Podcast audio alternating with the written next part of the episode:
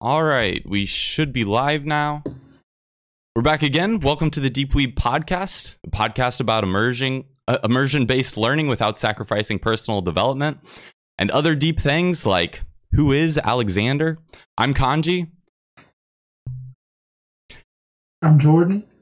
I'm yeah, so Alexander. Ale- Alexander, you're you're our first guest on on the podcast. Uh, thanks so much for joining us for this. Um, we came into contact because uh, you've also been developing some Anki add-ons. I've done some work with that uh, in the past, and I still maintain a couple. Uh, but yeah, go ahead and tell us a bit about the uh, the mystery, the man himself, Alexander Alemayhu. Yeah, so uh, I actually practiced before I came on the show. Uh, I'm really glad to be invited. Thank you very much. I've actually never been a guest on a show before. So, hey there, listener. My name is Alexander, and I'm an open source developer. So, I make free tools to help people learn better, faster, and easier with Anki and Notion. And one of my current public projects is uh, Notion to Anki. And uh, it's being used by people all around the world. So, it's awesome. And I'm really glad that I'm able to help people in their learning journey because Anki can be very difficult and uh, I hope that it's going to be less challenging, but still challenging for Completely agree with you. We haven't gotten too deep yet into our our struggles and fun with Anki, uh, but I think we'll probably uncover a little bit of that today. Uh, but yeah, let's let's go ahead and jump into the next section of the show, which is uh, where we have this interactive chat piece. Um, and if anyone, what what we usually do in this part is any goal that somebody is working on, it can be encouraging to see how other people are making progress with something that they're passionate about or at least focused on uh, making progress towards. So, in the last two weeks since our last podcast, if you've done anything that uh, you're proud of or that you're making headway with, you're trying out a new thing that seems to be giving you some gains, like go ahead and post that in a chat and we will shout, shout that out. Uh, but in the meantime, while you guys are typing away at that, uh, Alexander, what what are your goals right now and what are you making progress towards? So uh, to be honest, like the what I'm trying to do right now with Notion to Anki is to grow it. So I'm trying to make it more useful for people because uh, I was with a friend of mine, Turarin. He's learning Japanese too. So we were sitting at his, he's, he lives at his mother's place still, but he's on the way to move out. So we were sitting on the couch and we talked about uh, potential things, uh, projects to um, work on. And I've always wanted to work on a project which I could work on for a long time. And uh, one of the challenges he had with learning Japanese is that the card creation part is really painful. He Mhm. uses five different tabs whenever he's creating a card. He has jisho.org. He has to figure out the mnemonic. He has to go to Forvo and download a MP3 file. So he's a um, creative person. He creates art. He draws a lot, and uh, for him, it seemed like there has to be a better way to Mhm. do what he's doing, right? And there are some add-ons which automate some of this manual stuff.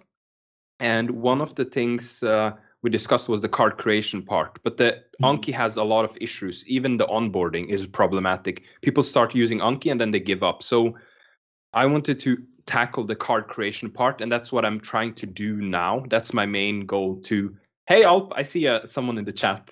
Hello, welcome. So Welcome. cool to see you. Uh, so, so, so that's that's the piece that you're focusing on right now is the yeah card creation so but like p- specific goals it's like i'm trying to get um, my uh, community to grow to like um, the public goal is 100000 Mhm. users right and the not public goal is 300000 users because the, the idea is to so don't tell anybody please listeners don't it's a safe don't secret share here. it Yeah, this is a secret so we want to Deep yeah, Weeb 300,000 exclusive. users and then we're going to do exactly. So a one percent conversion rate. So if you know about the super fans, uh, uh, there's an article written by someone where you convert your user base. So you essentially have similar stuff even in Reddit. Most people don't produce content; they are actually lurkers. So you actually have to have a big uh, audience, and then you will get the small conversion rate. So uh, in my case, the conversion rate is Patreon, where people go and support me on Patreon. So um, I'm hoping, like, ideally, I should help as many people as possible. with this tool, and uh, I still think that uh, Anki has a long way to go. It's even just on version 2.35. No, sorry, 2.135. And uh, I think, yeah, there's a lot of great opportunity So- for Anki. so specifically i would say okay so so so with notion to anki and what what you're building there what any any breakthroughs or things that you've been focusing on it in the recent like last two weeks specifically like what's been on your mind So I don't remember all of the details. Like I don't even remember most Yeah, of the stuff I did last week. But like the general, or like one problem we have right now is that um, there are so many different people see, uh, using Notion to Anki. Right? We have medicine students who are the di- uh, the biggest group, and then we have language learners, and then we have people like me who abuse Anki and then use Mhm. it to learn anything. Right?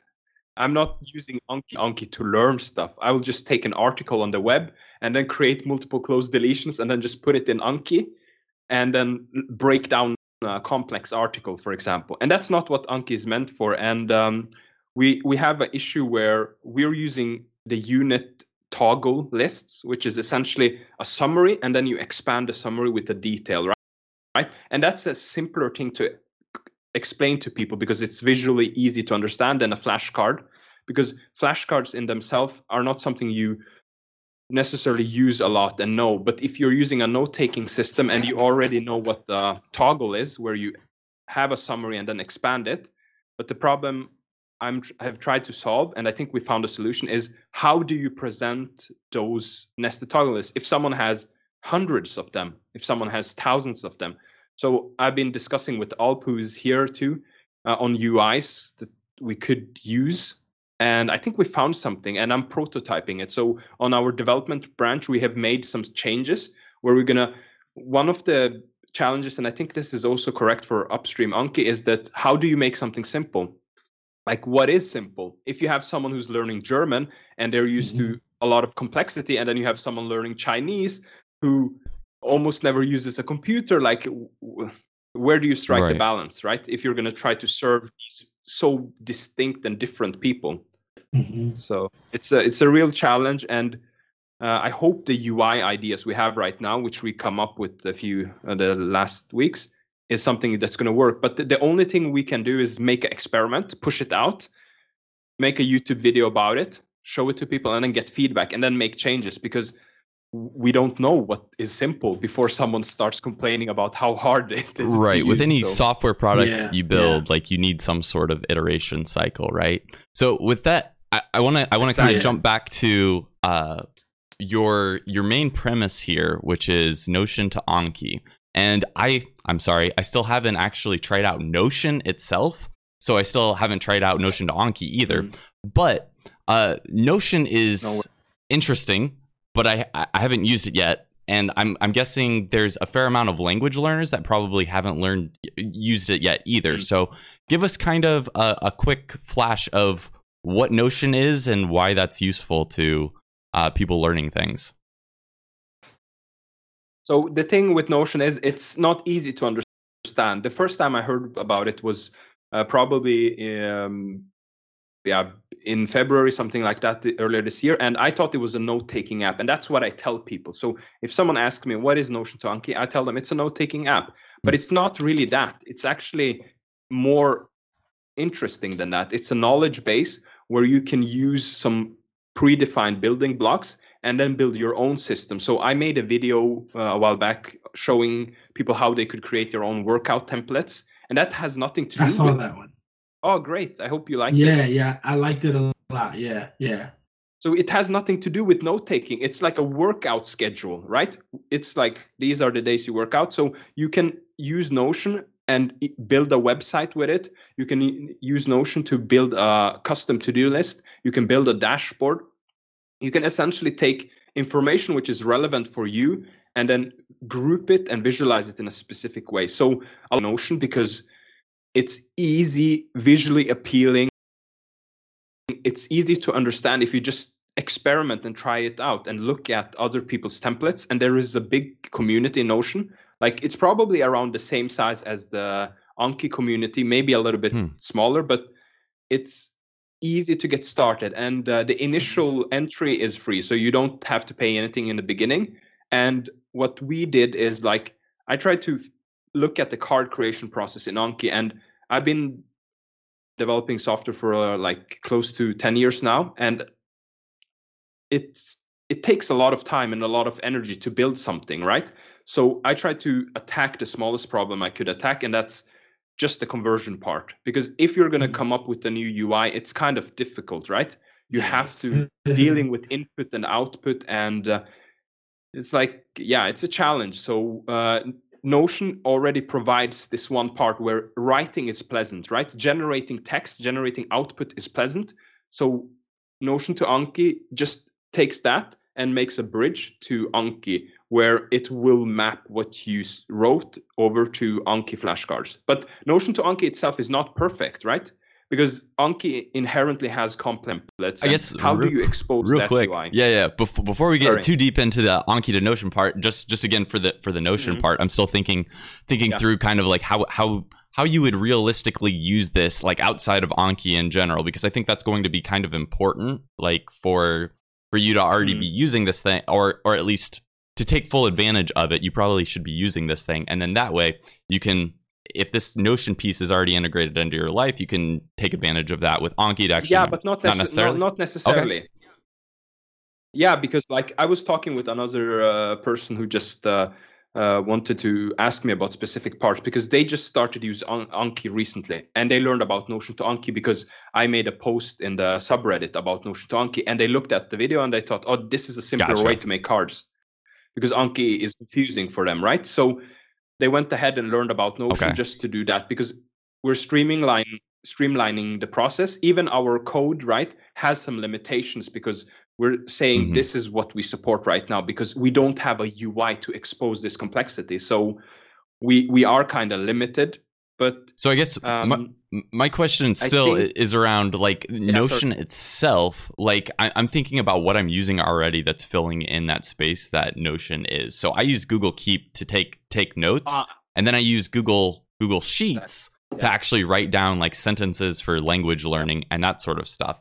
And it sounds like Notion, in theory, so so the pitch that I saw on it is that yes, you could use it for notes, and that's that's Yeah. what stuck out to me.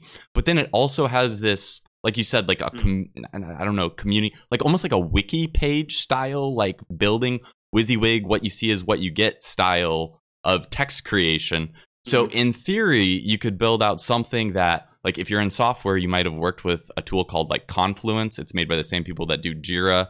It's like like a wiki style thing for like That's- yeah. teams and like that sort of thing, and to share that. Yeah. So is is Mhm. that more around like what Notion is standalone or like what? That's an interesting uh, take. Uh, it can be. It, it's like Notion itself Yeah. has these building blocks, right? So it has a block, and uh, a block can be an image, it can be a link, it can be a background color, it can be a page, it can be a gallery, it can be a Mhm. Kanban board, right? It can be like you, you can take all of those building blocks and you can build something like Jira, right? In Notion. With like You can build your own actions based on visual. So- elements and that sort of stuff, or like is it mostly just So- display? there's Sure. going to be some limitations there's some limitations you're going to hit but like you could like i haven't used a lot of the dynamic parts but i've seen some people they, they can go really really far with it and um, you're you don't have any custom javascript or something like that but the blocks um, you can create a form like system right where uh, stuff has these uh, custom fields right in Notion um, a page has certain attributes you can add to it. One one feature I like using is the image one, where I can add a lot of Mhm. previews everywhere, and I really like that because, like, for me, just a small touch, a lot of previews help, but it's I haven't personally used Notion in that direction that much, so I haven't hit the limitations. But So it's like a sandbox for your text. I though. It- imagine it's, that- it has a very sandbox feel from from the way you describe it, right? So Yeah. So then, yeah, go ahead. Yeah, but but you can build Mhm. your custom wikis, right? You can build your custom wikis. You can build a custom calendar. You could build a content calendar. You could build a really flexible to-do list. You Your workout build, uh, routine, like you talked about, um, right? So is that is that one way that you're actually already Yeah. using Notion? Do you was that just for an example, or uh, is that something that you actually like really use like on a day to day basis? Or yeah, yeah, yeah. I I use that. Uh, uh, I don't know if it's exactly Sure. on a day to day basis because sometimes I I memorize the schedule and then I just writing it down can be the first But, step like, to uh, memorizing it, earlier though, today, naturally, right? Yeah. Yeah, yeah. But earlier today, I looked at uh, w- this week and then I checked off everything. I updated all of my emojis and I checked the week was okay. And then I edited my temple template and then I created a new page from the template, right? So I have the schedule for week 41. Uh, yeah, so I use that one on a at least, uh, if not daily basis, on a weekly basis. But like, it's it's very interesting that you're saying this, and I'm definitely going to look it up. Like, what are the limitations with Notion? But for users, it can enrich them their lives. But for someone who's hearing this for the first time, imagine Google Docs, right, or a word processing uh, UI, and then you could just go from the word processing UI to Anki flashcards. So imagine you're in Word, you're pasting in an image, you're adding a line, you're writing some text, and that will become either the front or the back of your card. And one thing that we're also doing, which I'm very glad for the community is good with, is that they are suggesting um, features, right? For example, cloze deletion was something people wanted. And so I said, okay, yeah, but we need to have a simple way to expose this.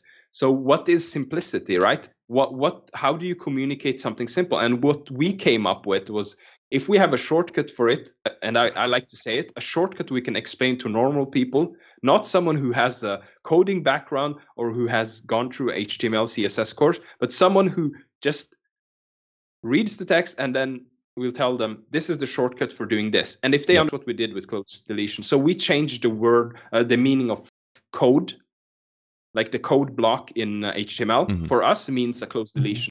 Oh, interesting. I wouldn't uh, personally. Yeah, I would have never made that connection because I I like to have code in some of my cards, and I wouldn't have considered that. But someone else proposed that when we were discussing it, Mhm. right? And they came up with that solution, and it's working really well. A lot of people are using So it, I'm, and I'm love curious, that Jordan, feature. do you use cloze deletion at all with your Anki setup right now?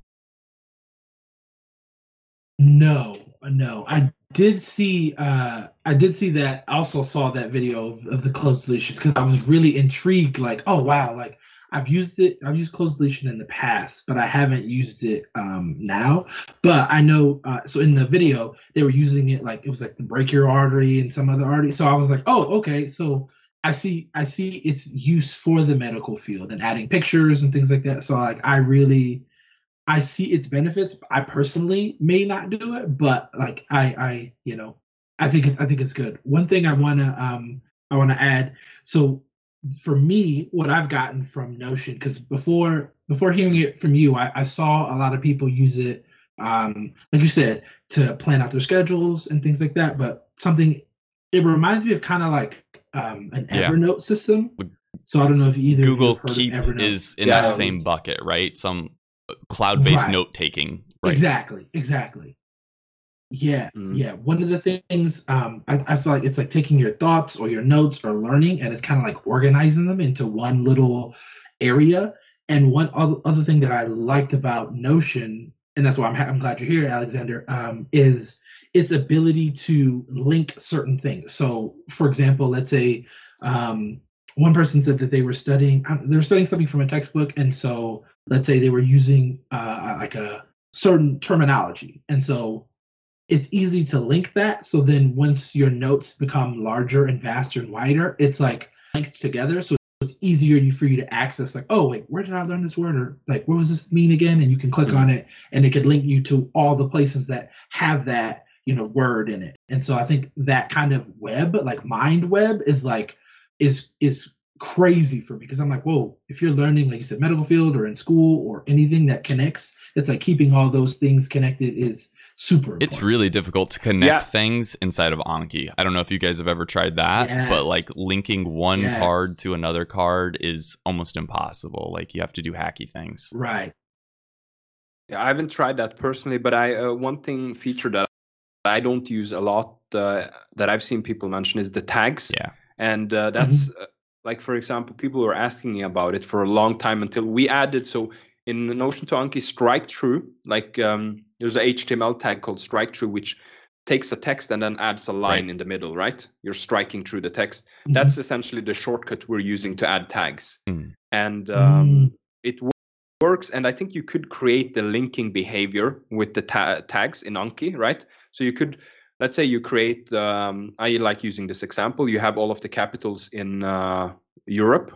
And then if you wanted to group Scandinavia you, or link them together, as you call it, then you would just add a tag that's Scandinavia to those specific cards. So that would kind of create the behavior, but I don't I don't really use that a lot. So, uh, but it wouldn't create the one uh, the linking from one side to another. It would only Yeah. create the linking of kind of grouping, right?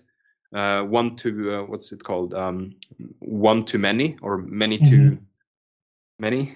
Yeah. Yeah, So- I think right. it's That's many. You have one. well, yeah. There's yeah, there's yeah. different ones, right? One to many it, relationship versus this would be Mhm. one one tag has many other relationships. Oh man, bunch of software engineers Exactly, in exactly, here. yeah. Correct. Yes. Yes. So uh, Yeah. with the the specific thing that comes to my mind with that, I, and this is this is getting off topic from like what what the tags do and what Notion does is doing like with kanji, right? Like you've got a sentence that has like a bunch of different kanji in it, and then like for me, I learned kanji using uh, Heisig's remembering the kanji. So it was it's a separate deck that has all your all your flashcards that just have like one kanji on them, right? But when you're actually going through your normal Right, sentence right. cards and you're like, "Oh, what wait, how what is this kanji here? I forgot how I learned that. I forgot my mnemonic for it." Your mnemonic is on the other card in the other deck. Yeah. Like how do you link those things together? That's why like Yeah. one of the things that I made was Yeah. was a an, an add-on that links just specifically those things like for Heisig's but uh Yeah. like yeah once once you get into more complicated things it's it's kind of a mess but yeah go ahead That I think the the only oh the only person I know who's done something similar is uh I don't know if either of you heard of Japanese Level Up. So his name is Adam. no, no, So he know. has his own. uh, Yes, he has his own like SRS. He made that his own SRS too? back. I And didn't know so that. one thing that. Yeah, yeah, yeah, and so like he, because he said he sells like pre-made decks Right. on his site. Um, and one of the things that I loved is like, let's say he has a word like in the monolingual transition. So you know, Japanese Japanese sentences. He'll have like a word, and let's say like, oh wait, you know, you've learned there's like a definition uh, um, and that it's like, oh, you know, you know this word that's in the definition, but you don't know where. If you click it, it'll link back to the original card that it's from, and it'll show you like you can do that. And like, but like, I remember him saying on on the blog post, he's like, this was like like painstakingly hard for him to do. He's like, I think he had to manually do those things, so it wasn't like a a streamlined process, but like. I think the the ability to do that and to have those links is like tremendous, but like at what cost, you know? And so like I think that's one of the reasons why he like the the prices are a little bit higher because he is manually doing it. He is doing that himself. But like like you said, being able to to to link those two together. so like, tags man, are I- tags are one way people do those help. right and Yeah, okay yeah. so i mean what else what's notion to anki we're talking about how you essentially streamline the card making process right Wh- what other things are you guys running into right now that you you feel like are innovations for for making that a smoother process Yeah, so uh, th- that's actually a, a huge topic, and uh, uh, like you just have to let me know when it gets too detailed because like the add-on ecosystem stuff is something I've been complaining about for a long time, and uh, at some point I'll probably do something about it. And uh, I've talked with Gillem, uh, one of the contributors upstream in Anki, and I think like we can't expect Damien to do uh, that kind of work because he has signaled his uh, like his preference, right? Add-ons are not officially supported in Anki. That's just the way it is. And Is he, Damien the creator of Anki? I'm, I'm, Yeah. Okay. yeah, I don't know him personally. I just know his name from uh, the GitHub, right? Where and Okay. also from the manual. So um, I don't even know how he looks like, just so you know. but uh, like the Anki add-on stuff is not um, it's not ideal. Uh, it's not ideal for us as users, uh, uh, and also for the technical side, right? People who have technical background and can actually work around it. and it's horrible for the users. There are limitations. For example, the you install an add-on, Yep. you have to restart Anki. Mm. Uh, Mm, breaking changes. So there, there are yes. These are concrete problems and i think it's better to talk about the problems than the solutions because the solutions i have in mind don't exist today. So it's like fairy talk like uh, wishful thinking. But i want to address some of those topics when i have better time and um, i hope to uh, i have some ideas around like is there some other could we revamp the anki add-on um, uh, infrastructure and propose something new? Is there something we could do in Rust that can provide some kind of uh, ABI, like an application binary interface that's more stable? And so that when you make an add on today, it works for 10, 15 years instead of the, yeah, I don't thing, but No, but Yeah. like like let's let's just be honest about the situation, which is every time you update Anki, there's a good chance all of your add-ons will break because I mean, Absolutely. luckily on the minor versions, it's not as bad,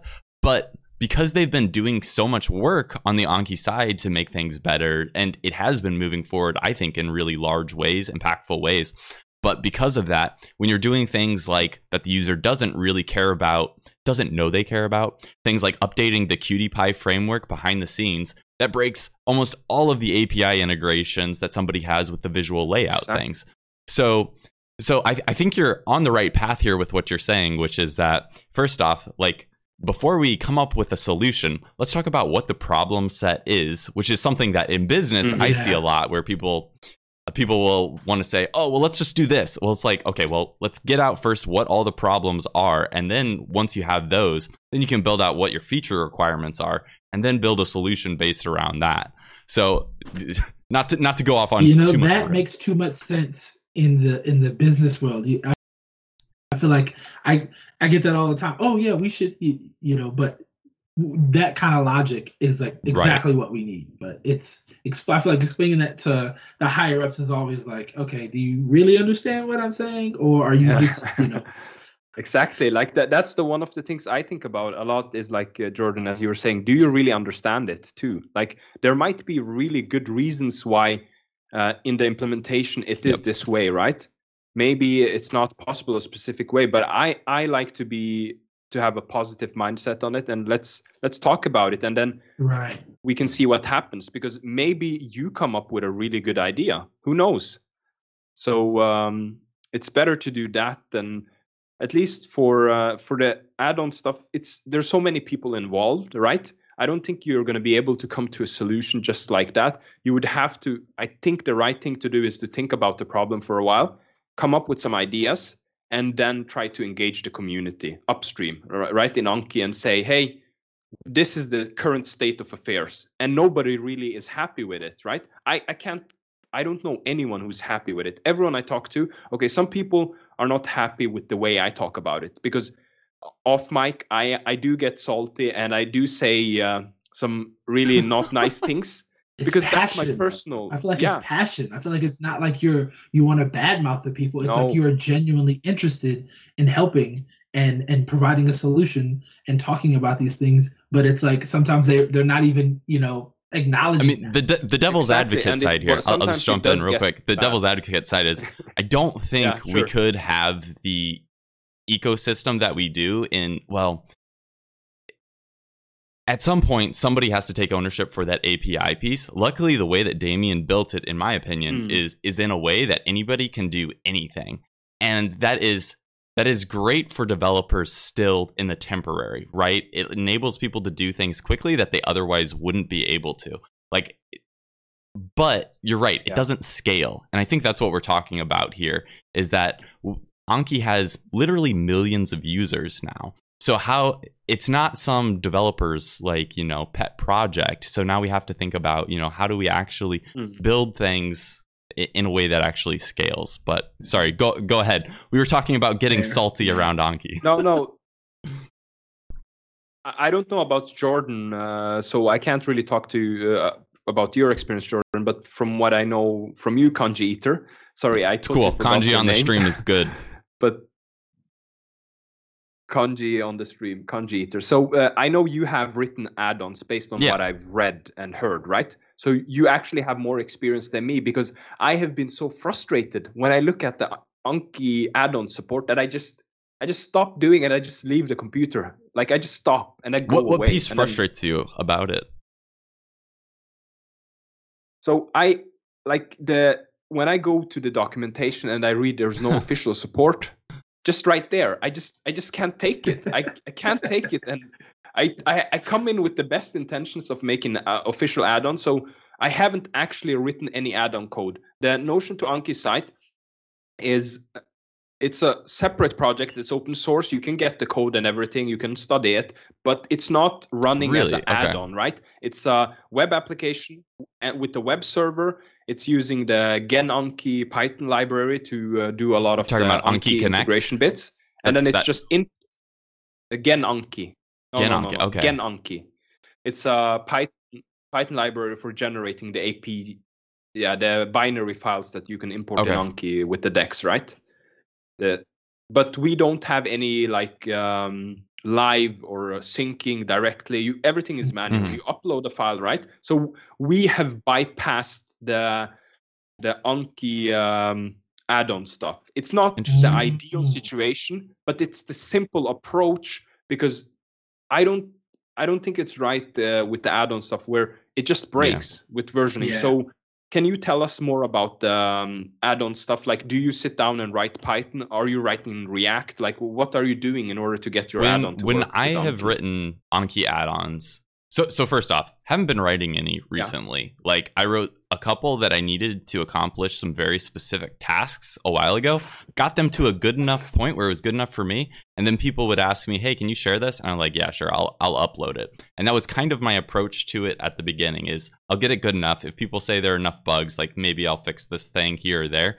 But it does the things that I do work. Mm-hmm. So specific to your question, like how do I deal with sorry, what was like what am I writing it in? So Yeah, like like I'm just curious on it from a technical perspective because I, I just see that there's some Python stuff and Yeah. there's some hook APIs. So like I don't understand what is the life right, of add-on right. So development, so so so first off, I I will say yes, lots of Python. Um it's pretty straightforward from a developer standpoint looking at other add-ons because there's so many of them. So if, if you try out a different add-on, it's like, oh, well, these people have a way to, for instance, scan all of the cards in your Anki deck and generate something from them. Like if we think about the the Japanese uh, language add-on, there's a way to give your kanji like actual readings under them, right? So take t- have one field with a reading, uh, sorry, one field with a normal expression, and then one field with the generated piece off of that. So in general, yeah, you're going to be looking at somebody else's file where they're doing like some Python stuff, and Python is the language that Anki is written in. It's the it's it's an easy way for Anki to be able to pick up your file that you wrote and then execute the code that's inside of it. So so yes, that's that is the basics of it. I will say when I was working in the 2.0 days, um, there it was a lot more difficult to do things like uh, dependencies, which for people that don't know that aren't programmers, that just means somebody else wrote a piece of code somewhere else. Um, it already does the thing that you want. You want to be able to include that in whatever you're doing. So, for instance, let's say you want to mm, you want to escape characters in a that's a, that's a very technical example, but uh, like HTML, we're talking about HTML, right? That's that's how you lay out things visually in these fields. Sometimes you copy and paste something off a website, you're actually technically copying out formatting inside of that, and that formatting lives as HTML. So if you want something like a library that automatically escapes these, the HTML around that, well, you can either write your own hacky code for it, or you can take the work that somebody else has done and use that. And so early in the early days, that was that was almost impossible. Like you would have to import their things. And here's the thing about importing dependencies. It's called a dependency tree because it has its own dependencies. And then those dependencies have their dependencies. And so hmm. doing something like that turned out to be near impossible. So what I ended up doing when I had to do this for I have I have one add-on that it actually generates images for text.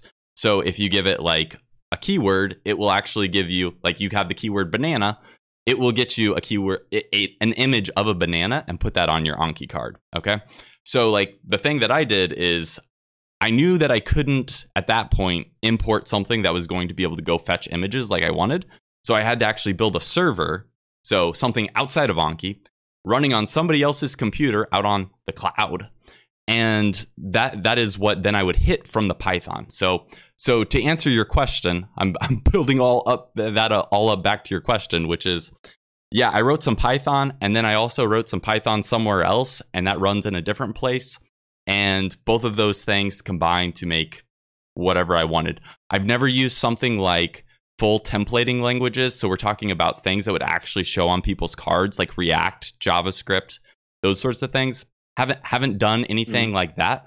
Besides writing my own JavaScript to do extremely simple things like toggle f- like uh, readings of characters on and off, like that sort of basic stuff. I see.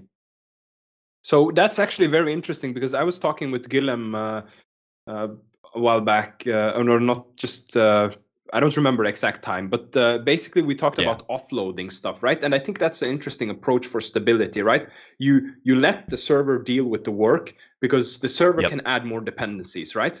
So you don't have to have the dependency hell on the client side. So that's actually pretty clever. But have you done any of have you used the Qt apis for graphical stuff i'm also curious on the graphical user interface nothing innovative as far as sense. on the on the actual graphical side of it. Like, uh, yeah, I've done pop up boxes, I've done like loading bars, that sort of stuff. Yeah. But yeah, go ahead. Because that that's what where no, I that... think. Uh, sorry to interrupt you. It's that's where I think the simplicity lies, right? I think like the Anki ecosystem is like a great opportunity for this. You can deliver some really custom UIs and then just um, just one add-on, for example.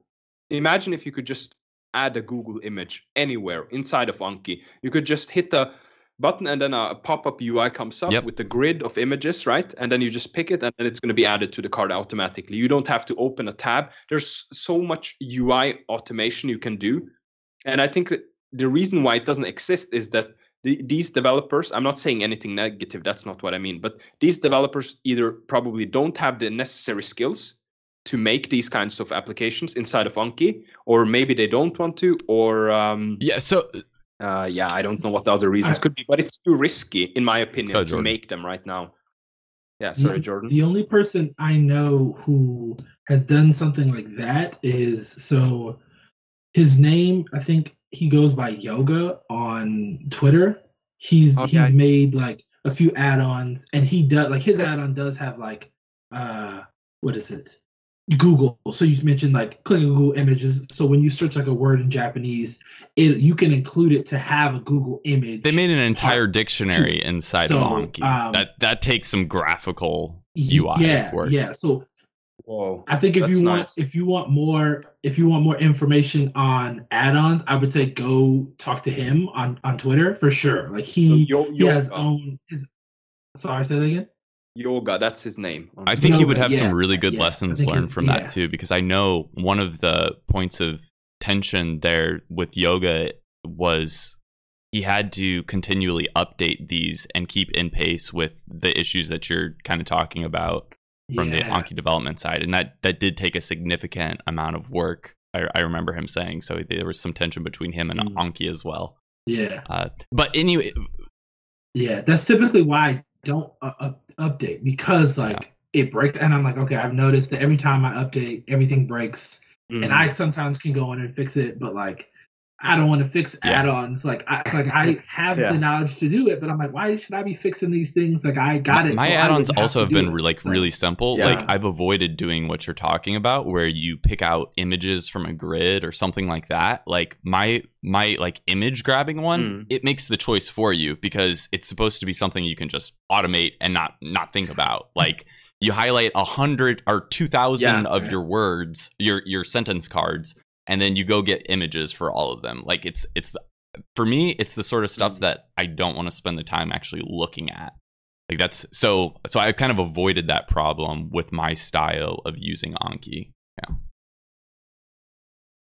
Yeah, so like uh, for me, like I don't want to Yeah. dwell too deep on it, but I think like you have to look at it Yeah. from the user standpoint. And I try to like it's very difficult for me to do it, but I try very hard to develop sympathy for the user and try to understand them. So I ask them questions when they reach out to me and I solicit feedback. But I also when I use Anki, I try to think like really hard sometimes, like how would this be for a user who doesn't know anything about code or who doesn't understand this part of Anki? And I think like then that really has to be tackled. Either Yeah. like I'm not saying we have to go all the way to make add-ons so easy that anyone can make them, but like the initial um, the maintenance and the initial uh, investment, like it should be easier. It should be much much easier. Like at least creating the rich uh, UIs and providing some customization on that. That part should be. Um, yeah, I look forward to the future. Anki has a. what do you what do you think super young. about like so Anki in theory is like platform independent. So like you make something on OS X, it's going to work on your Windows machine too. And that I would Mhm. say 95% of the time I've seen that that seems to be the case. But then there's also like AnkiDroid um is like and there's no add-on support for that. And I don't even know about Yeah. the iOS one because That's not actually correct because uh, I'm actually supporting David Mm-hmm. on his Patreon and uh, the developer or, one of the developers. I think there are multiple people on the project and some are probably Mm-hmm. not active longer. And i think there is a custom version of AnkiDroid which has some of the add-on Okay. behaviors. So you So- get. so I don't use it. I had heard that that people are making forks of it, and I also heard that they're going to be exposing APIs so that people could like do add-on things for Yeah. things like uh, load balancer is one that was actually hung up in PRs because of this. Uh, but load balancer, for anybody that doesn't know, is sometimes when you're doing a lot of Anki reviews, you can get a lot that stack up on a day. The load balancer add-on is something that can, in theory, kind of even it out so that you have more consistent reviews. It's not an officially supported thing in the normal Anki, so you use an add-on, but then you can't do that on mobile. So if you're reviewing on mobile, you're actually at a disadvantage. So so that's that's what I'm t- yeah. That's why I stopped. Yeah, that's why I stopped using mobile because I was like, Same. oh, I'm not getting some of this add-on things. Let me Right. you know, so cut the so it's like okay, yeah, you could go out and that's that's what I did. There was a custom version for the load balancer one, so that's what I was using, but there's still not a way that I know of to to do that. I, I I personally haven't looked at the JS API that detailed, but I was I was talking with uh, Guillem and we, I was discussing uh, like, like I have a few ideas. Like I balance the ideas off and I listen to people, ask them what they think. So I asked him, what if we could build a, like a system where you could off like compile down your add-on, uh, like a tool chain, a compiler tool chain, which takes the Python code and like from the vanilla add-ons right now and compiles it down to a JavaScript API. So creating an ecosystem for that, and then using the deck description, putting like adding uh, add-on support via the decks description because Anki is like, in my opinion, a glorified uh, web browser. That's what it is, and you can actually use it. You can run Mm-hmm. Are, JavaScript. are you talking right, about like Anki. reviewing a card is like a web browser?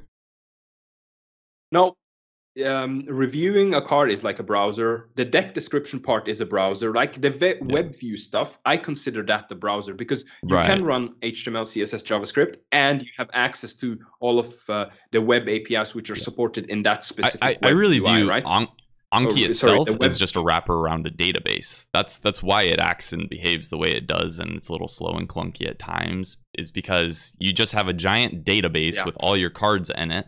You want to add a new one? Oh, we'll just make a new entry in the Mhm. database. It's that easy. and that's that's Yeah. where a good U- UI But comes there- into this. Yeah, yeah, exactly right. You could uh, you could uh, add some really nice stuff on top, but uh, we asked Damien because he has the iOS app, right? So if we manage to figure out an approach to make it work on Android, that would be the proof of concept. So you get add-on support that way. But getting it into the iOS uh, one is harder because it's Yep. a proprietary application. You have to pay twenty-five dollars to get it, and you're Yeah. supporting the Anki It's the only which is official good. way, right? So I have.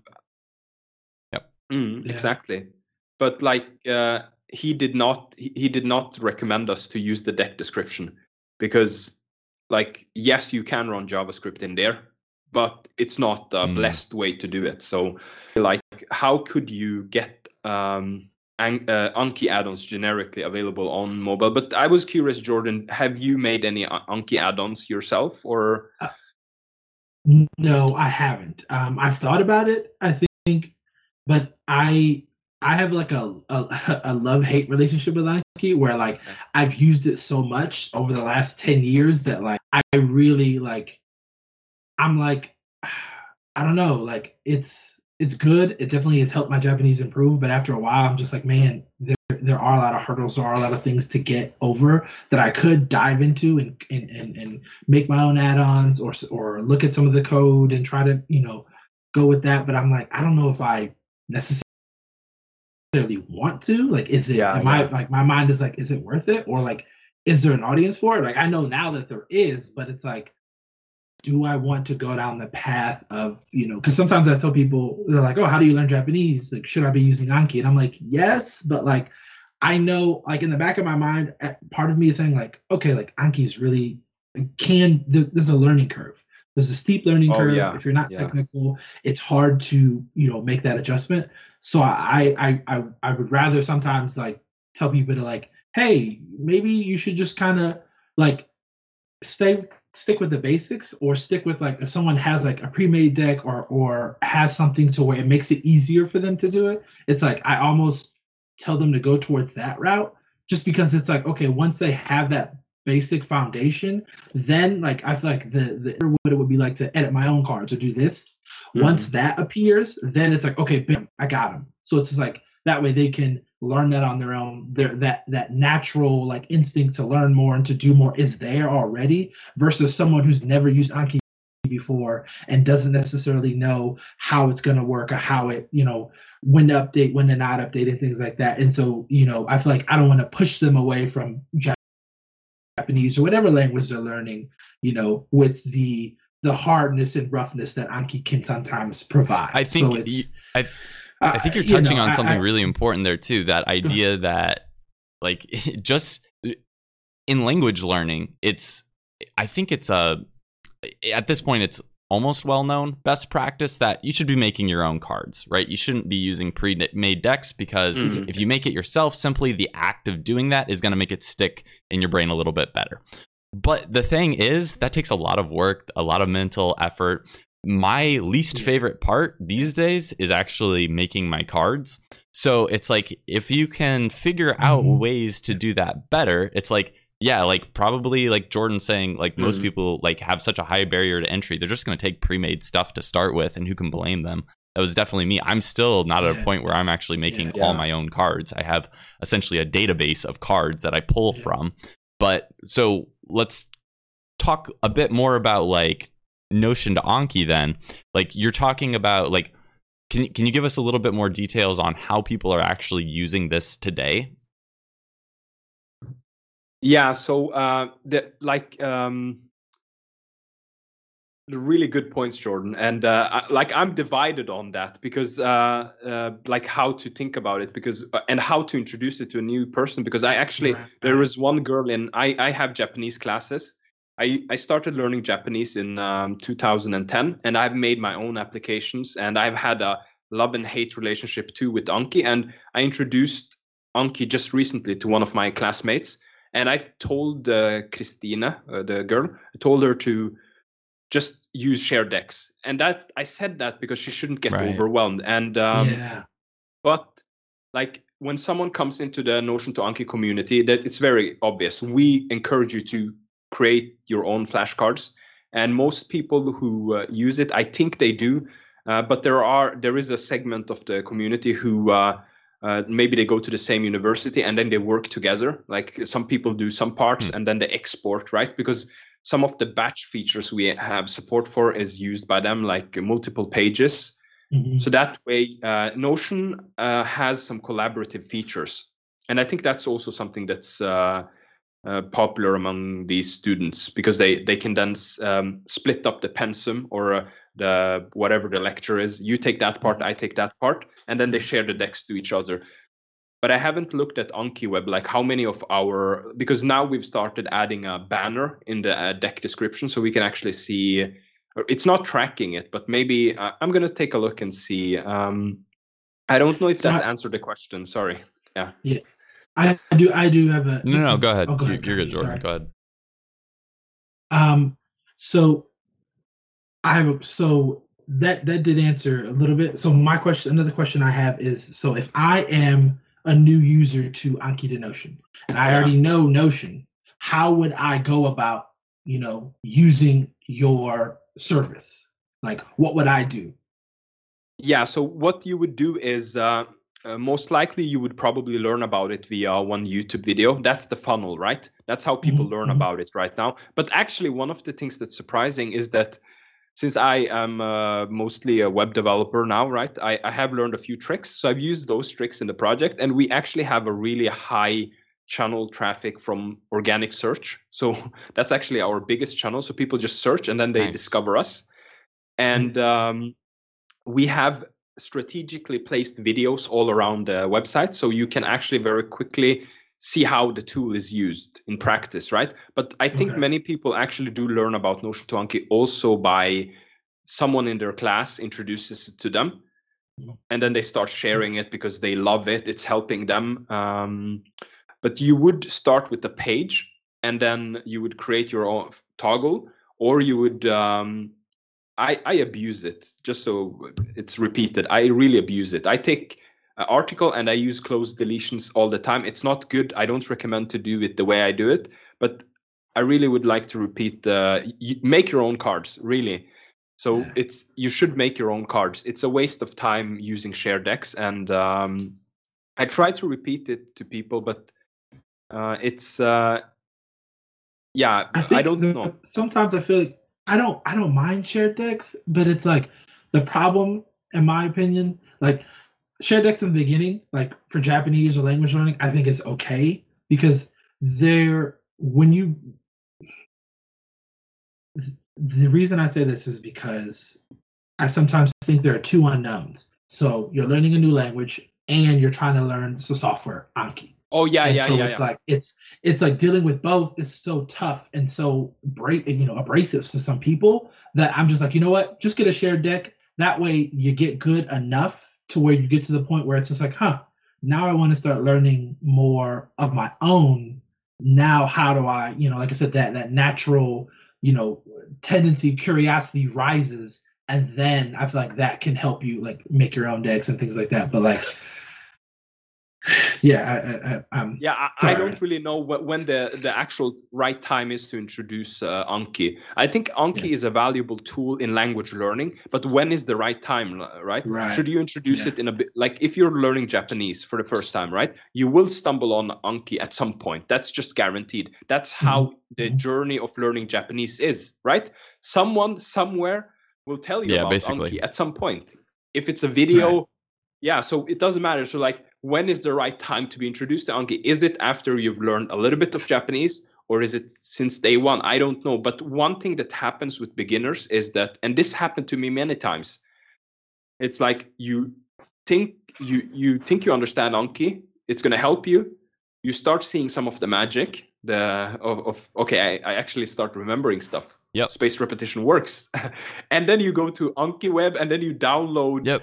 50 decks and then you just quit using it after a while. That's what happened. You get overwhelmed or by the you're not review queue. understanding. Yeah exactly. What's what's going to be in that review queue? Like oh how many am i actually supposed to do today Yes. that will guarantee guarantee that i will spend at least this much time tomorrow? And that was one of my biggest struggles with with anki in general is figuring out how to manage your time with it. It's like okay if i if i learn Mhm. 35 new cards a day i will be on the breach of suicidal thoughts in a month like it's it's pretty awful like if Yeah. and that was that was one of the things that I found is somebody Yeah. actually told me if you're not learning 35 new cards a day, like you're not going fast enough and you won't be able to retain things.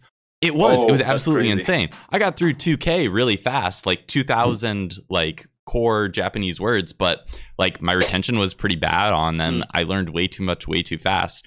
So it was like once I actually find started finding people that had would say like, okay, well, learn t- 10 new cards a day. It's like even still, it's like how how long am I going to have to review tomorrow? How many cards am I actually going to have? That's that's still one of the big the big hurdles there. And uh, I can only speak from my own experience. I add 10 new cards a day. I have about 100 reviews the next day. It takes me about an hour to get through them. So that's that's where I'm at right now with it. Six years in, still figuring it out. Still figuring it out. That's yeah. I mean, that's that's life in general, and especially with something as robust as Anki, it's like it, it's like it really is. It's it's a very efficient way to learn things that are very specific. Brute. If you need to brute force memorize something, spaced repetition is a good way to do it. Like I, there's books like Make It Stick that mm reinforced this to me when I was on the breach of do I quit Anki? Do I keep going? It's like, okay, you need some way to offset the learning curve, right? And so I think there are better ways probably to do it that we'll find, but yeah, that's that's what I'm stuck with right now. Yeah. I see. I use the bury feature. I just learned about the bury I don't use recently that. and it's yeah, it's t- helping. You don't use the bury feature. Me neither. Tell me about it. I don't use so, it either. Basically, it, one challenge that I have is that I create a lot of low yield cards because I create my own cards, but I use the text from other people because I like breaking up articles or a presentation, right? So I can use the the actual written text in the in the format, whatever it is, right?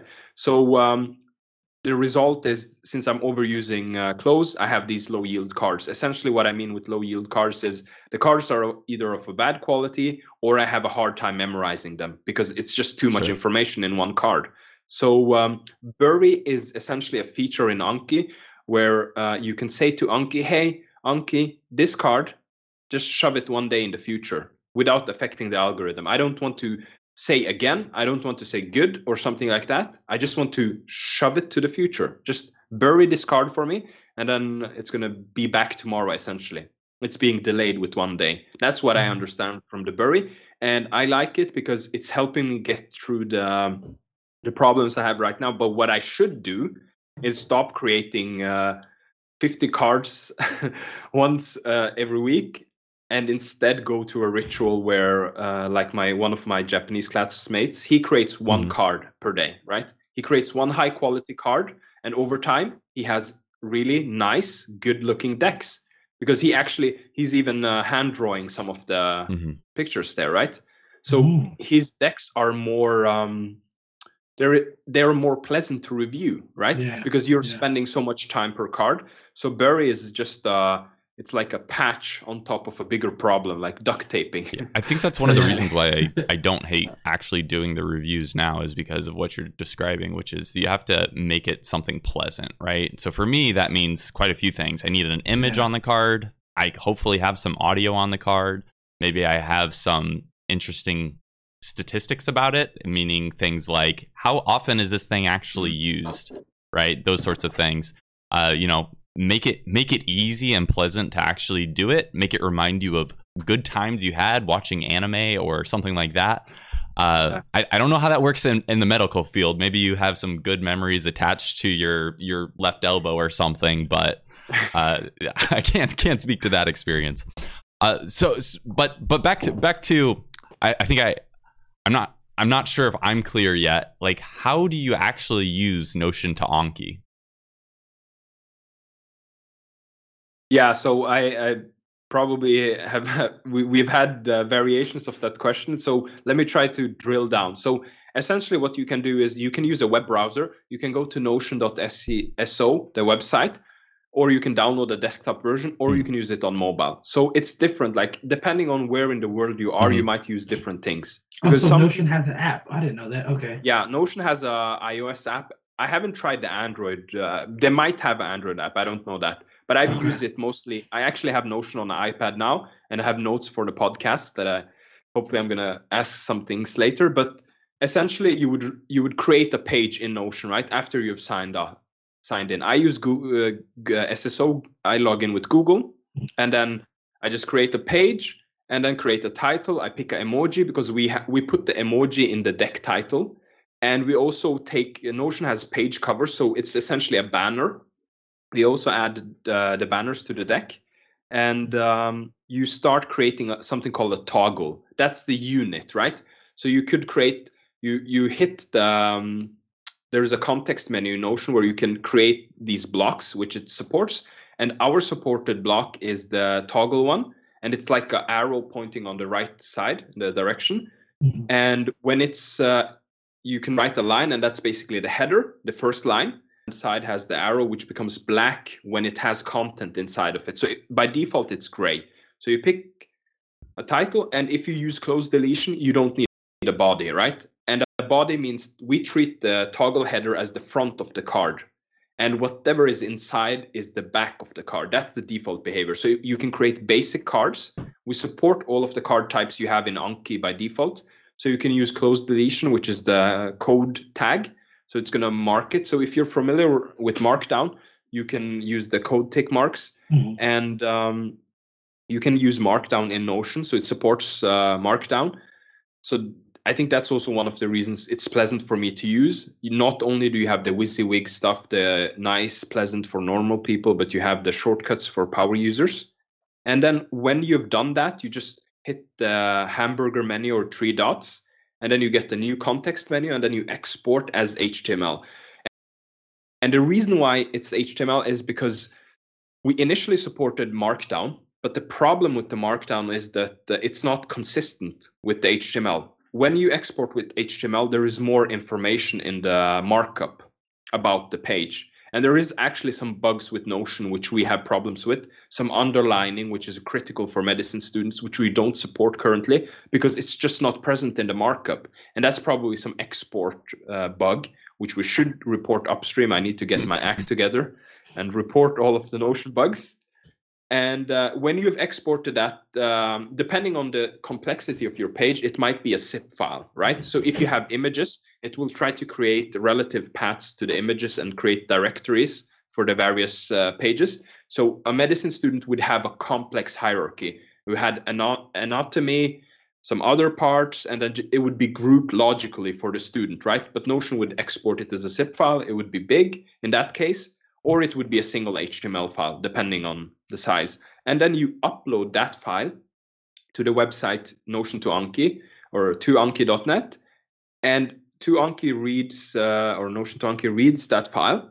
It decompresses the zip file. It goes through uh, it and tries to figure out what you are sending. Some people can just upload multiple files and then it reads the HTML and then it creates a JSON payload which describes your deck or decks, also plural, in the case where you have multiple uh, decks. And then it uses the Genanki library and generates the APKG file, which will contain. Uh, so APKG is the format Anki uses where you can export decks Right. and then publish them, right? Or you Yeah, can yeah. import them, and it's a it has a collection file, and then it has the media, right? So the collection is the SQLite, it's compressed, and the media is all of the either audio, images, whatever, right? Whatever you have i- attached in your in your deck, and then that file you open in Anki, and then you get your decks. So that's the process, and it works. I wish we could eliminate the import export because my dream is to provide Mhm. insane value, right? I want to you as the user, I want to help you as much as possible. I know how hard this journey is. I know it sucks hitting the export button, downloading a file, uploading it somewhere else, getting a new file, and then importing. Just listen to me telling you about it. It's it's horrible. It's really sad that we have to do it that way. But that's the the current state. And I, I look forward to the future where we can look back a few years from now and look about look back and think, do you guys remember how terrible the Anki add-on system stuff was? Do you remember the the crap we had to deal with? Just look at what we have now this is so much better than what we had x number of years so that's the i'm looking forward to the future because i think both you uh, kanji eater and jordan like both of you probably have a lot of skill sets so what you consider easy is not necessarily easy for other people. It might be Yeah. extremely Completely agree. difficult. So that's one of the things i try to do. Just stay humble like you don't know who's using this where in the world. You don't know their life situation. You don't know the challenges they're facing. And it's it's difficult but i, I always try to set myself in that uh, perspective like what i'm considering easy right now might be really really hard for someone else. So it's um i hope we make it better but the current flow is you export import files essentially i don't know did that that, that, like, cover the complete, question? that completely covers did. it, I'm I'm very clear now on how we would use this thing. Uh, I'm curious as far as like so let's let's just give an example flow then. Like if we're talking about uh, Yeah. me being a Japanese language learner, right now I'm writing down keywords inside of um, a Google Sheet doc, and that's just my ongoing list. And eventually, I dump those out into Anki. Find find a card that is already made that has some some sentence from anime in it at some point, and I'll find one of those sentences Mm. that has that keyword in it, and I'll use that. Okay, but in, if I if someone like me was was to adopt kind of what your style is, or any language learner, like we're talking about, they would probably be encountering this word, and then they have the flexibility of using Notion anywhere, right? It's essentially on. Well, I, I think there's some question around Android, but it's it's in a readily Yeah. No, no, no. A- Android. Android. Gotcha. I don't use it personally, but I know some users use it. So, uh, like they use it. So I've seen like one one contributor from the community actually made a video. I just remembered it right Okay. now. I'm gonna send you the link where he made a video showing us how you use Notion, Anki, and uh, AnkiDroid, and um, like how you do that. right process. no no I ju- you- I you're good you're good it, so sorry. so anyways where i was going with that though is that it's it's readily accessible on many platforms so you would take your notes instead of like yeah, in some yeah. sort of note alternative note taking app you put it in some sort of page layout that you guys have. Uh, use the specific block type there Mm. however to to get a word in there. Uh, but in theory you like my workflow would not work and that's fine because like i said my workflow actually isn't ideal. I'm not making my own cards. What would be ideal is you need to take the full sentence from something for for language learning uh, in theory put that inside of notion anki then export those and that would be the ideal way probably. Um, in general like I- don't think me writing down just a single keyword out of context is actually the best way. It's just i'm i'm old and i've done that for six years so that's why i'm still doing it. I should probably do something like what you're talking about which is take full sentences.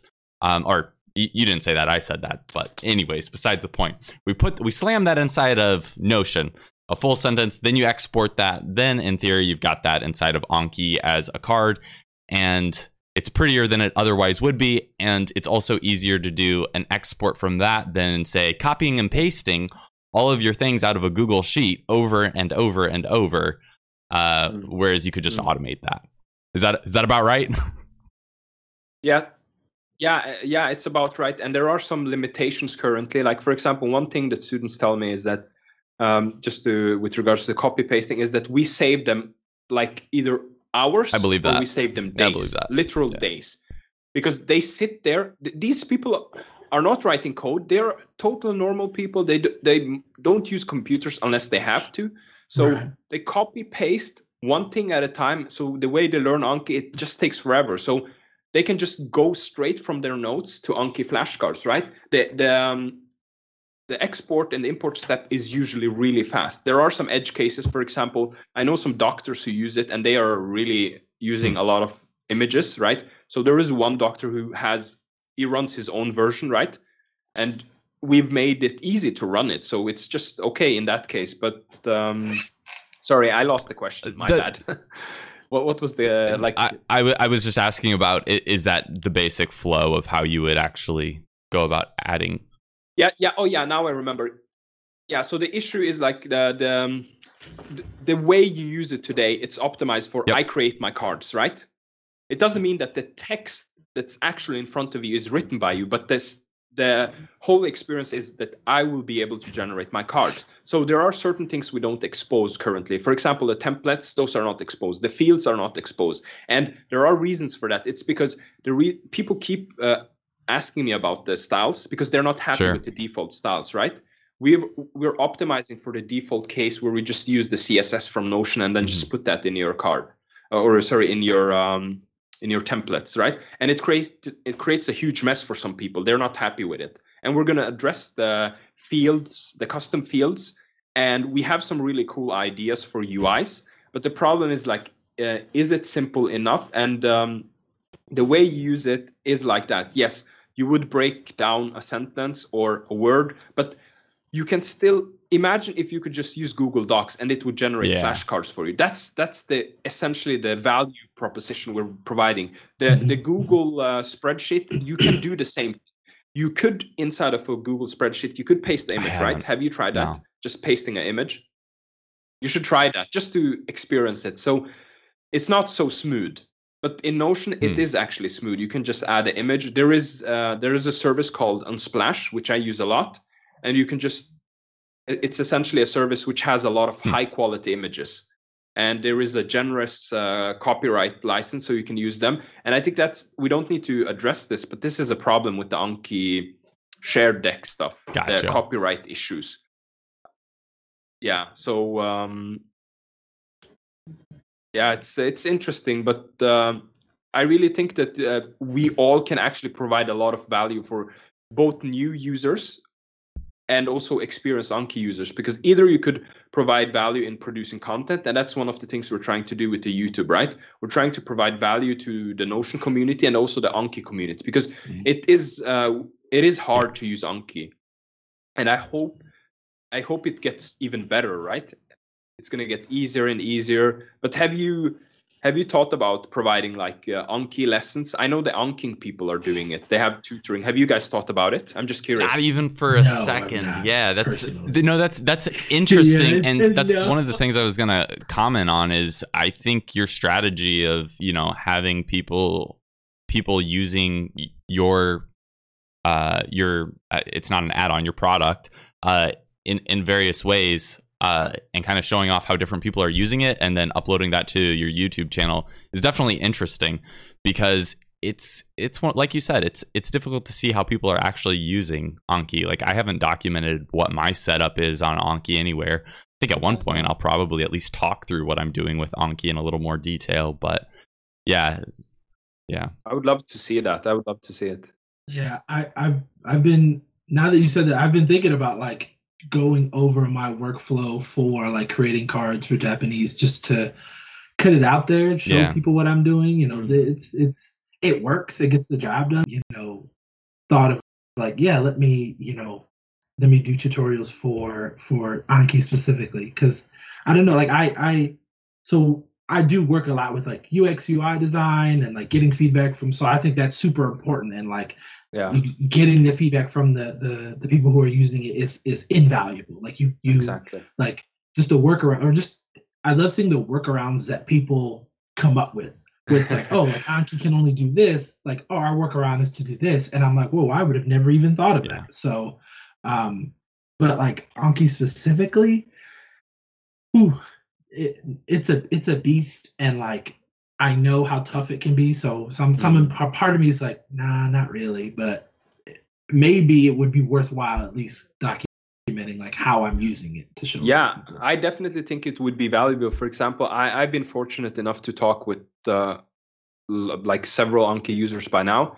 And like I, I share my ways and how I do things. So if I learn about something new, like the bury, for example, it's new to me. So I, I have no problem sharing it. yeah.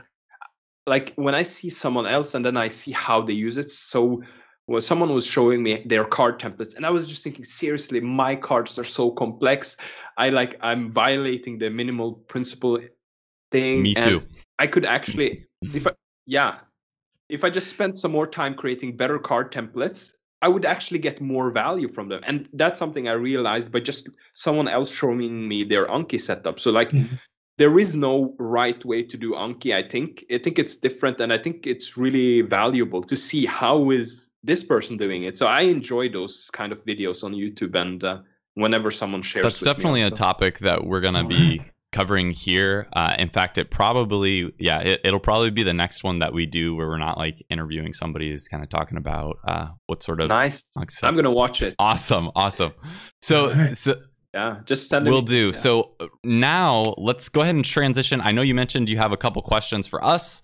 Um, if anybody else has Yeah. questions for uh, Alexander, uh, they can type those into chat now, and those will show up.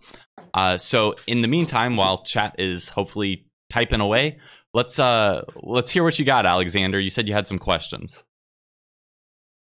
Yeah, so um, we talked about the goals and stuff, but I one of my long term goals is eventually to uh, to build a family, and uh, so I heard that you were married. So we are actually close uh, in the age, and um, I'm 28 Mhm. years old, right? So I'm curious, and I'm Mhm. single. I'm just curious, like how is marriage life, and um, how does it like how is it to be married at uh, such young age? Yeah, in my opinion. I didn't know. Yeah, so I got young. married at 23. Okay, I so I, even younger. Yeah, yeah, yeah. Oh, wow. And so usually, usually the fir- usually I people's first question is, "Well, did you get her pregnant?" And the answer is no, no, I did not.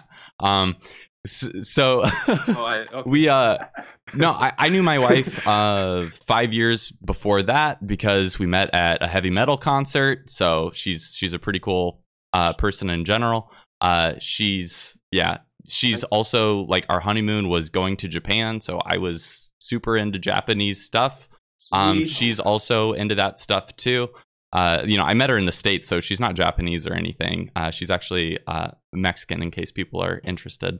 Uh, but she, uh, yeah, so so meeting her, uh, somebody that I can listen to heavy music with and uh, talk about weeb anime stuff with.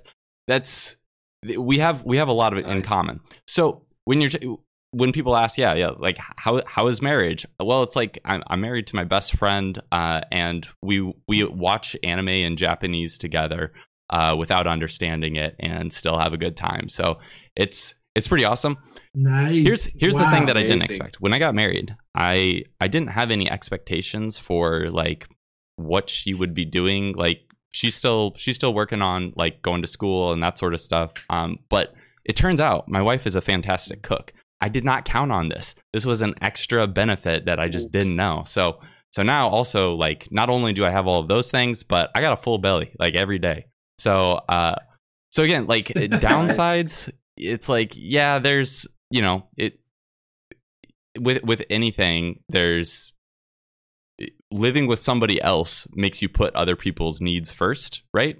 And us being selfish creatures mm-hmm. in general, like it's that can be something difficult at times, but that as a downside has its benefits, right? Like it's constantly pushing me to be a better person. So so yeah, it's it's good. I'm I'm super glad we don't have kids yet. Uh she's she's putting some pressure on me though.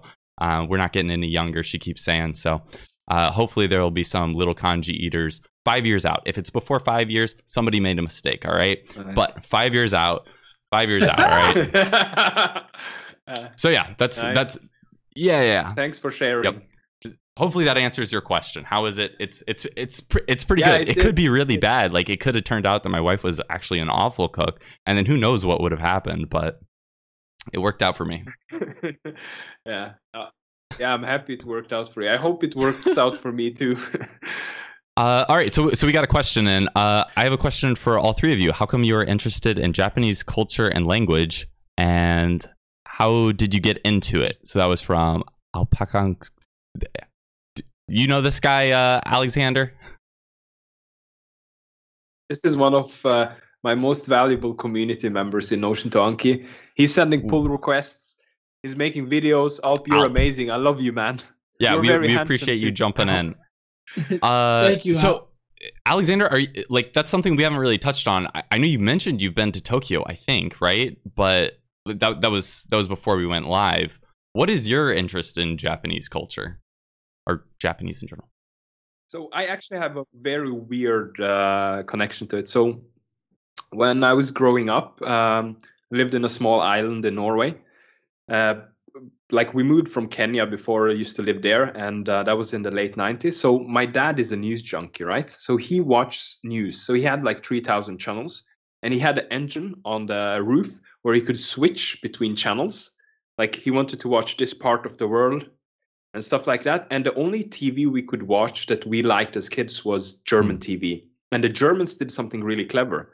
They imported a lot of um, anime.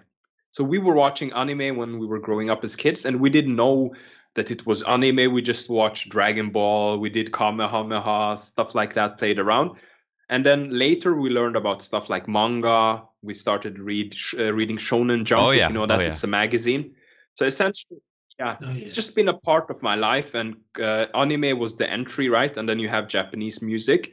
And then one day I was um, working on uh, the Linux kernel networking stuff, and one of the maintainers upstream, the David Miller, he was writing about um, what's it called, uh, one of their conferences, right?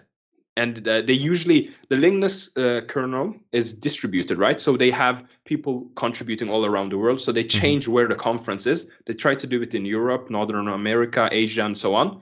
And he wrote an email, and I was reading the email to learn stuff, and he encouraged people to travel to Japan, right, for the conference. And that was in 2016. And I thought, he's saying go. I should go.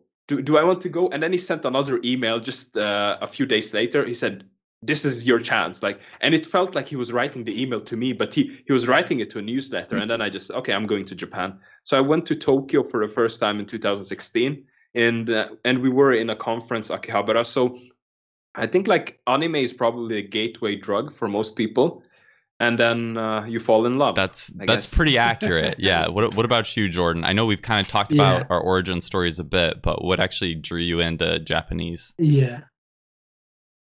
Um, it was like just knowing a different language. So I was like five when I got introduced to Japanese. Um, my uh, person who went to school with me, she was in my class. She was Jap- um, Japanese, and her mom would come in and like bring us food and teach us songs and teach us words. And so I was like, oh, whoa, this is cool.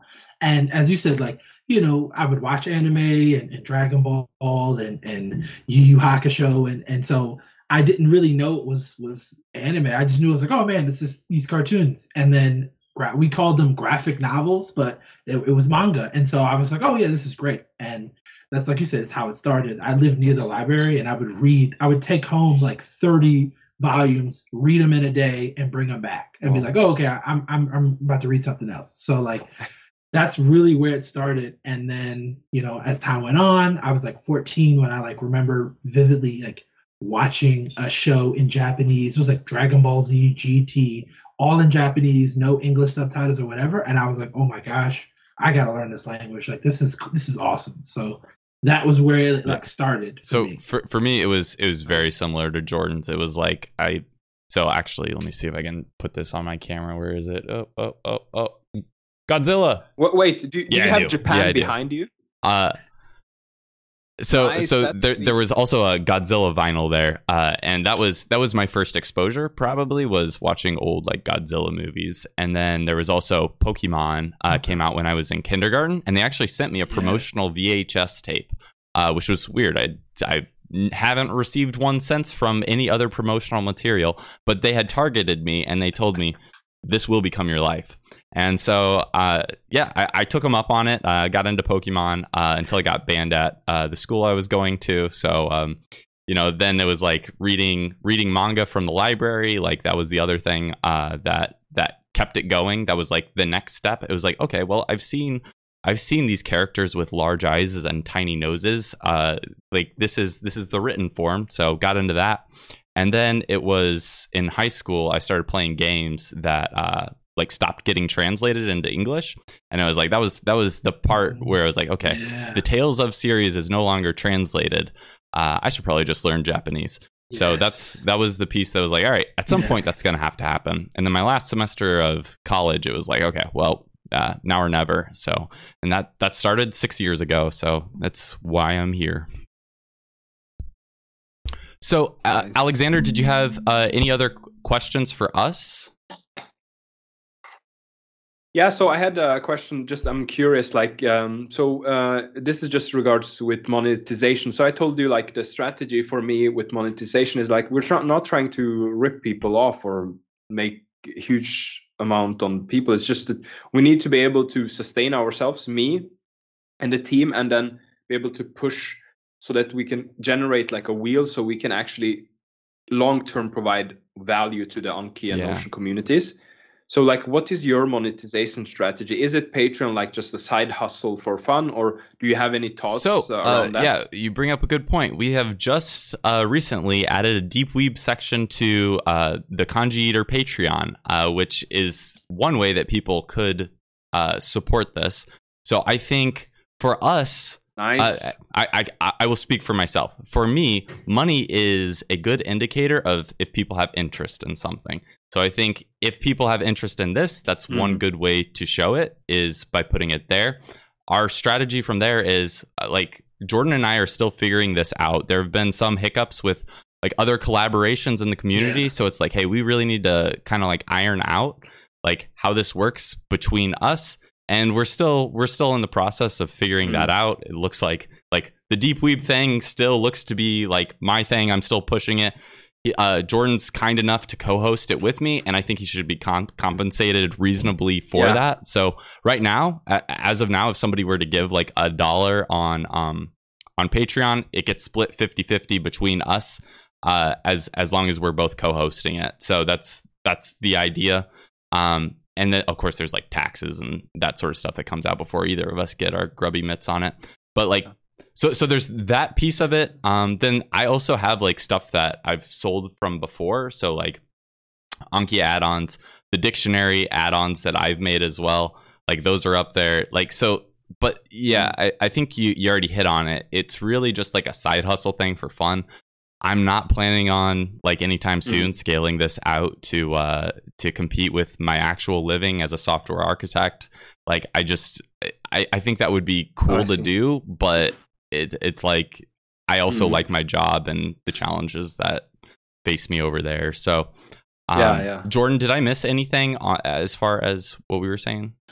No, that that was good. I think, like you said, I, I'm not. I'm not focused on it. I guess for the money either, and not to say that Yeah. anyone is, but like, Mm. I think whatever, like, it's a it's Yep. a it's an ongoing conversation. You know, I feel like me and Kanji are always talking. If at any point in time, like someone like dropped a million dollars on this, yeah, of course we would talk and negotiate and, and go with that. But like, Mm. I I feel like we're in it to genuinely we're in it because we want to be, you know. That's and good. so I think as you're the way you have it with the Patreon, like I think you, you're you're going about it the right way. You're you're you're Thanks. mindfully aware. You're, you're welcome. You're mindfully aware of the challenges you you may be confronted with, and you're actively trying to solve them. And I think that mindset in general is going to help you more than like, oh, we'll figure out when we get there, which we've seen, like I said, in the language learning community, that can fall apart very fast. And so, Mhm.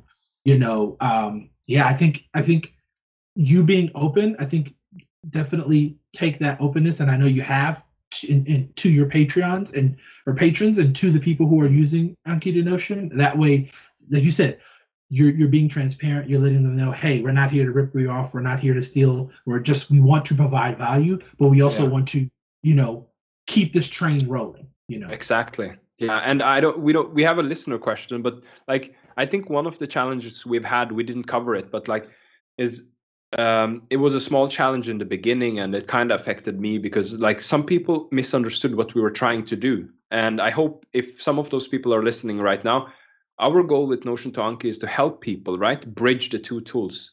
Some people have gone in the direction where they try to replace Anki, and people can do whatever they want, but it's not like we want to make it better for Anki users, right? So um, I don't want to replace Anki. I don't have the capacity or the resources. It's uh, think about the years, years of development Anki has gone through since 2000 you, something. You mentioned, I, I think Yeah. I saw this on Twitter, that you're now actually spending like 60% of your time on your your projects. Like, how has that been? yeah, ho- yeah. So now my boss is really uh, kind. Uh, he let me uh, like so I, I I resigned essentially. Hmm. So uh, I worked 100% in September, and I'm now I'm 60%. So I'm I'm trying to figure out the income, and I've done something similar. So I always manage to get back on track if it doesn't go well. But like I really believe in challenging your limits. Yeah. So that's what I'm hoping to do. And then if worst comes to worst, I, I have skill sets that are really valuable and highly uh, desired, right? So I can always figure out something. But I'm hoping to be able to like be able to sustain myself by providing value to uh, especially the Anki ecosystem, but also Notion users. The, the Mhm. challenge with Notion users is it's really commercial from the beginning. So I don't know uh, what the right direction is, but the Anki, it's free. Like think about it. You're helping students in their learning journey. Like Mhm. consider like what kind of value you're providing. You're helping people and you you might be able to change their lives forever, essentially. And I think that's uh, that's pretty cool. yeah, isn't for it? sure. Yeah, That's that. I, I would love at some Yeah. point, and maybe like we certainly won't have time today, but uh, talk about like the ideas behind like financial independence and like leveraging those sorts of ideas Yeah, yeah, to yeah. like do kind of the things that you're talking about, which is you know what whatever thing you want to go even deeper on, which in your case is uh, like you know Notion Anki providing insane value to people. Like, how do you do that while uh, you know still being fed? So that's uh yeah. Yeah. hopefully yeah. hopefully I, I definitely Go as no good. oh go ahead.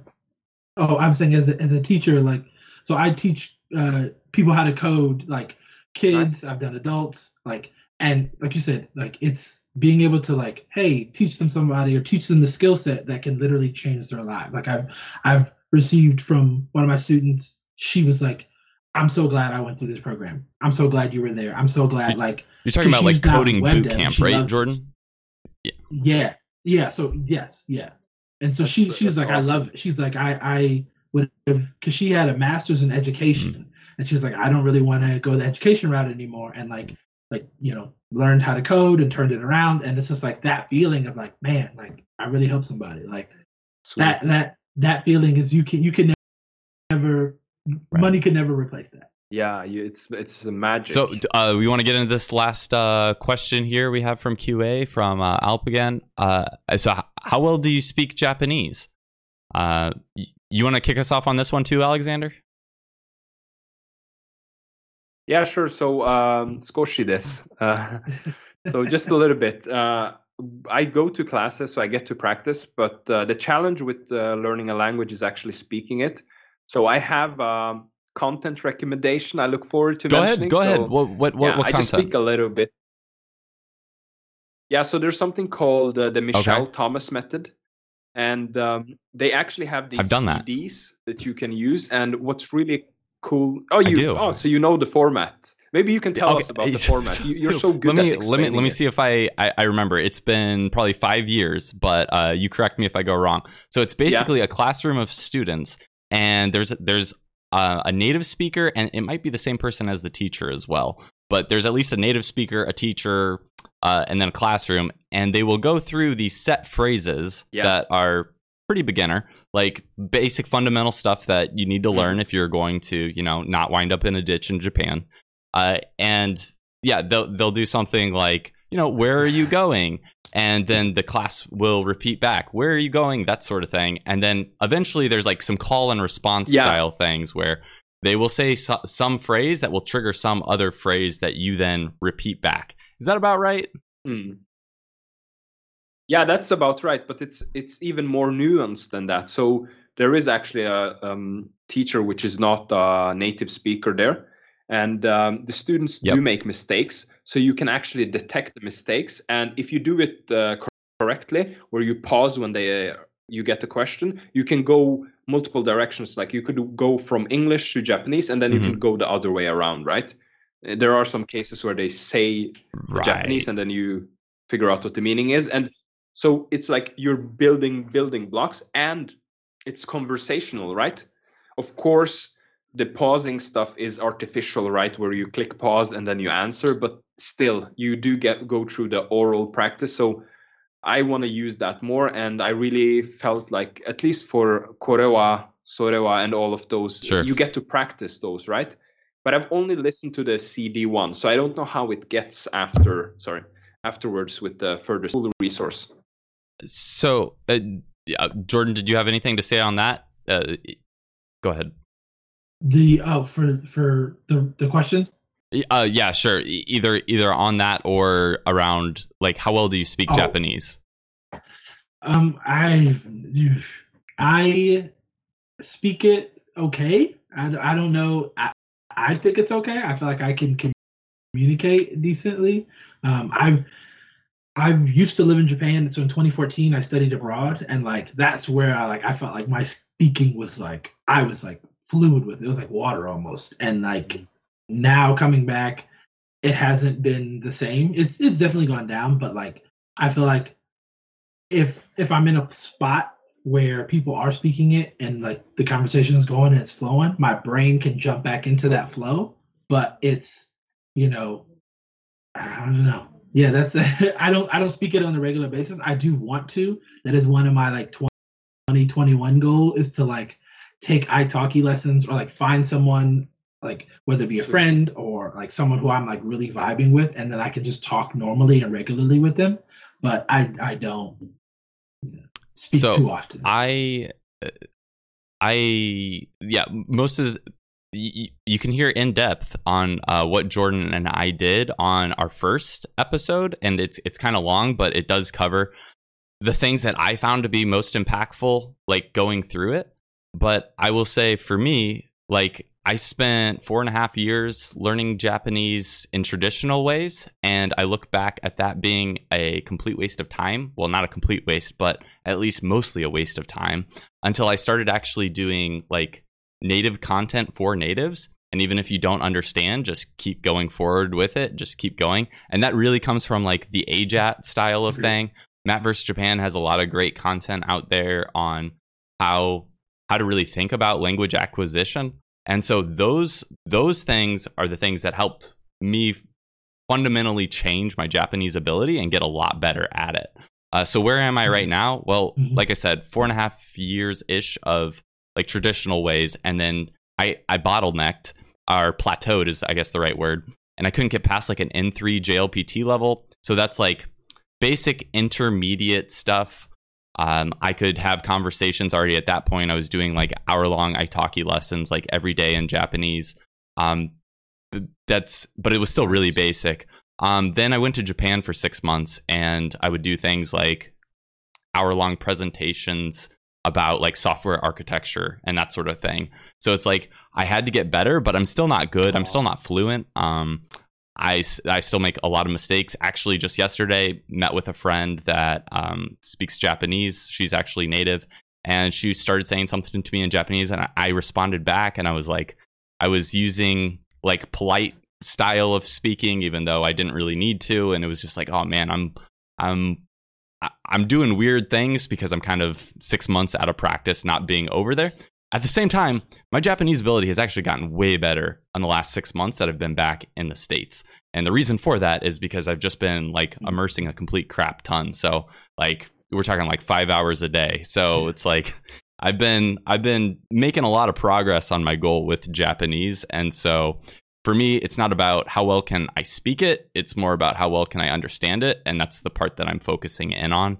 Uh, but yeah, if there was a Japanese person here with us today, I could probably have a have an all right conversation with them. But there would definitely be right. spots where I am stopping. I am saying, "Hey, I did not understand that. What do you mean by that? Can you say that a different way?" And then things like, uh, like I just didn't understand you, or I misunderstood you. Uh, things that already happen with English speaking, just way worse. yeah. Nice. You, you guys have been long to uh, Japan. Like my um, trips have only been like short, like one two weeks at most, and then I go back home. I've been over there five times now. Yeah, two months was two months for you, Jordan. Oh, yeah. that's nice. Yeah, it took oh. five trips over there, and the fifth one was that six month one, which was a deal with my work, which still I can't believe actually happened. So it was it was pretty great. Oh, that's amazing. Yeah. yeah. So I guess I'm trying to get like that. I've only been once. I've only been once. Yeah, yeah. You're you're gonna have to go back and see how different it is for you, Jordan. Because I mean, I'm sure you've gotten quite a bit better with all the reading you've done. So yeah. Uh, yeah. We're we're definitely uh, at a good point. I think with we've been going about an hour and a half, so like we can go ahead and start to wrap it. Oh, I guess I have Q. I have content recommendations too. Let's let's jump into some content recommendations, then really wrap it up. Jordan, oh, yeah. do you have do you have anything this time to recommend? Um, all I've been doing. Um, what is it? The Promised Neverland. I've been reading that. Um, the Demon Slayer just came out with its like second to last book. I think it's 20, wait, wait, second to last. The twenty. What, is it ending? Yeah. Yeah, oh, it's over. Demon it's, it's Demon Slayer. Over. Yeah. What? I did. Yeah. Mind blown. All right. Um. Yeah. Yeah. I. Yeah. It's uh. It's like volume twenty two is out. It just got released like this weekend, and then volume twenty three, I believe, is the final volume for sure. So I'm reading that one. Um. What else? Emerson. Uh. Yeah. Those are those are the only things I've been really reading. And um. Oh, I I don't know if anyone's into video game stuff, so like uh, IGN, I just noticed they have a uh, they have a page in Japanese. It's like uh, jp.ign.com or something like that. That's been good, and they also have like a podcast. That's what I was going to say. That was one of the podcasts stuff, I found when you recommended listening to gaming yeah. podcasts in Japanese. That was yeah. Yeah, yeah, I've been listening to that. I'm like, oh man, this is mm. so good. So, uh, yeah, that's that's all cool. I have. So, for, for, uh, for me, I've one, once again, I will shout out uh, Dorohedoro. So anything by I think her name's Q Hayashida. Uh, but anyways, I got my my Dorohedoro hoodie on. If anybody can see it on the screen, and uh, it it is a sweet hoodie. I got this in Japan. Uh, but anyways, Dorohedoro is super violent, um, super gritty, heavy heavy metal in manga form, and uh, it's got references in it to like bands like Slipknot and stuff like that. Even though it's super Japanese, uh, so there's a lot of really cool art in it, uh, gory, unique world. But then somehow it's a comedy too. So it's it's it's weird. It's unique. Um, and that's completely wrapped up. That's about 23 volumes as well, actually, I believe. Um, and it also had an anime that covered the first half of it. So yeah, just dive into that. Uh, that's that's really cool content. And right now, being serialized is her new series, which is Dai Dark. Um, and that one is also that is Dorohedoro in space. Uh, so that one's pretty cool. Also, she helped work on this one game called Maken X, uh, which I think she did a manga for it, but it's like by the people who made Persona, I think, but it was on Sega Dreamcast, and it is a first person sword slasher. So it's still FPS, but it's like first persons with swords. So I haven't played that, but I was like, whoa. So Oh, do they have personas in I- that game? think I don't know. I, I don't know about that. I, I don't know about that. It's it's old Okay. and it had artwork that was from the dude Yeah. who did the Persona artwork. But anyways, yeah, that's uh, Okay. that author. It's it's a female too, which is also interesting that she's made some of the goriest, most gruesome content. So so check that out. She's pretty awesome. Uh, let's see. So wrapping things up, um, Alexander, where can people find you online?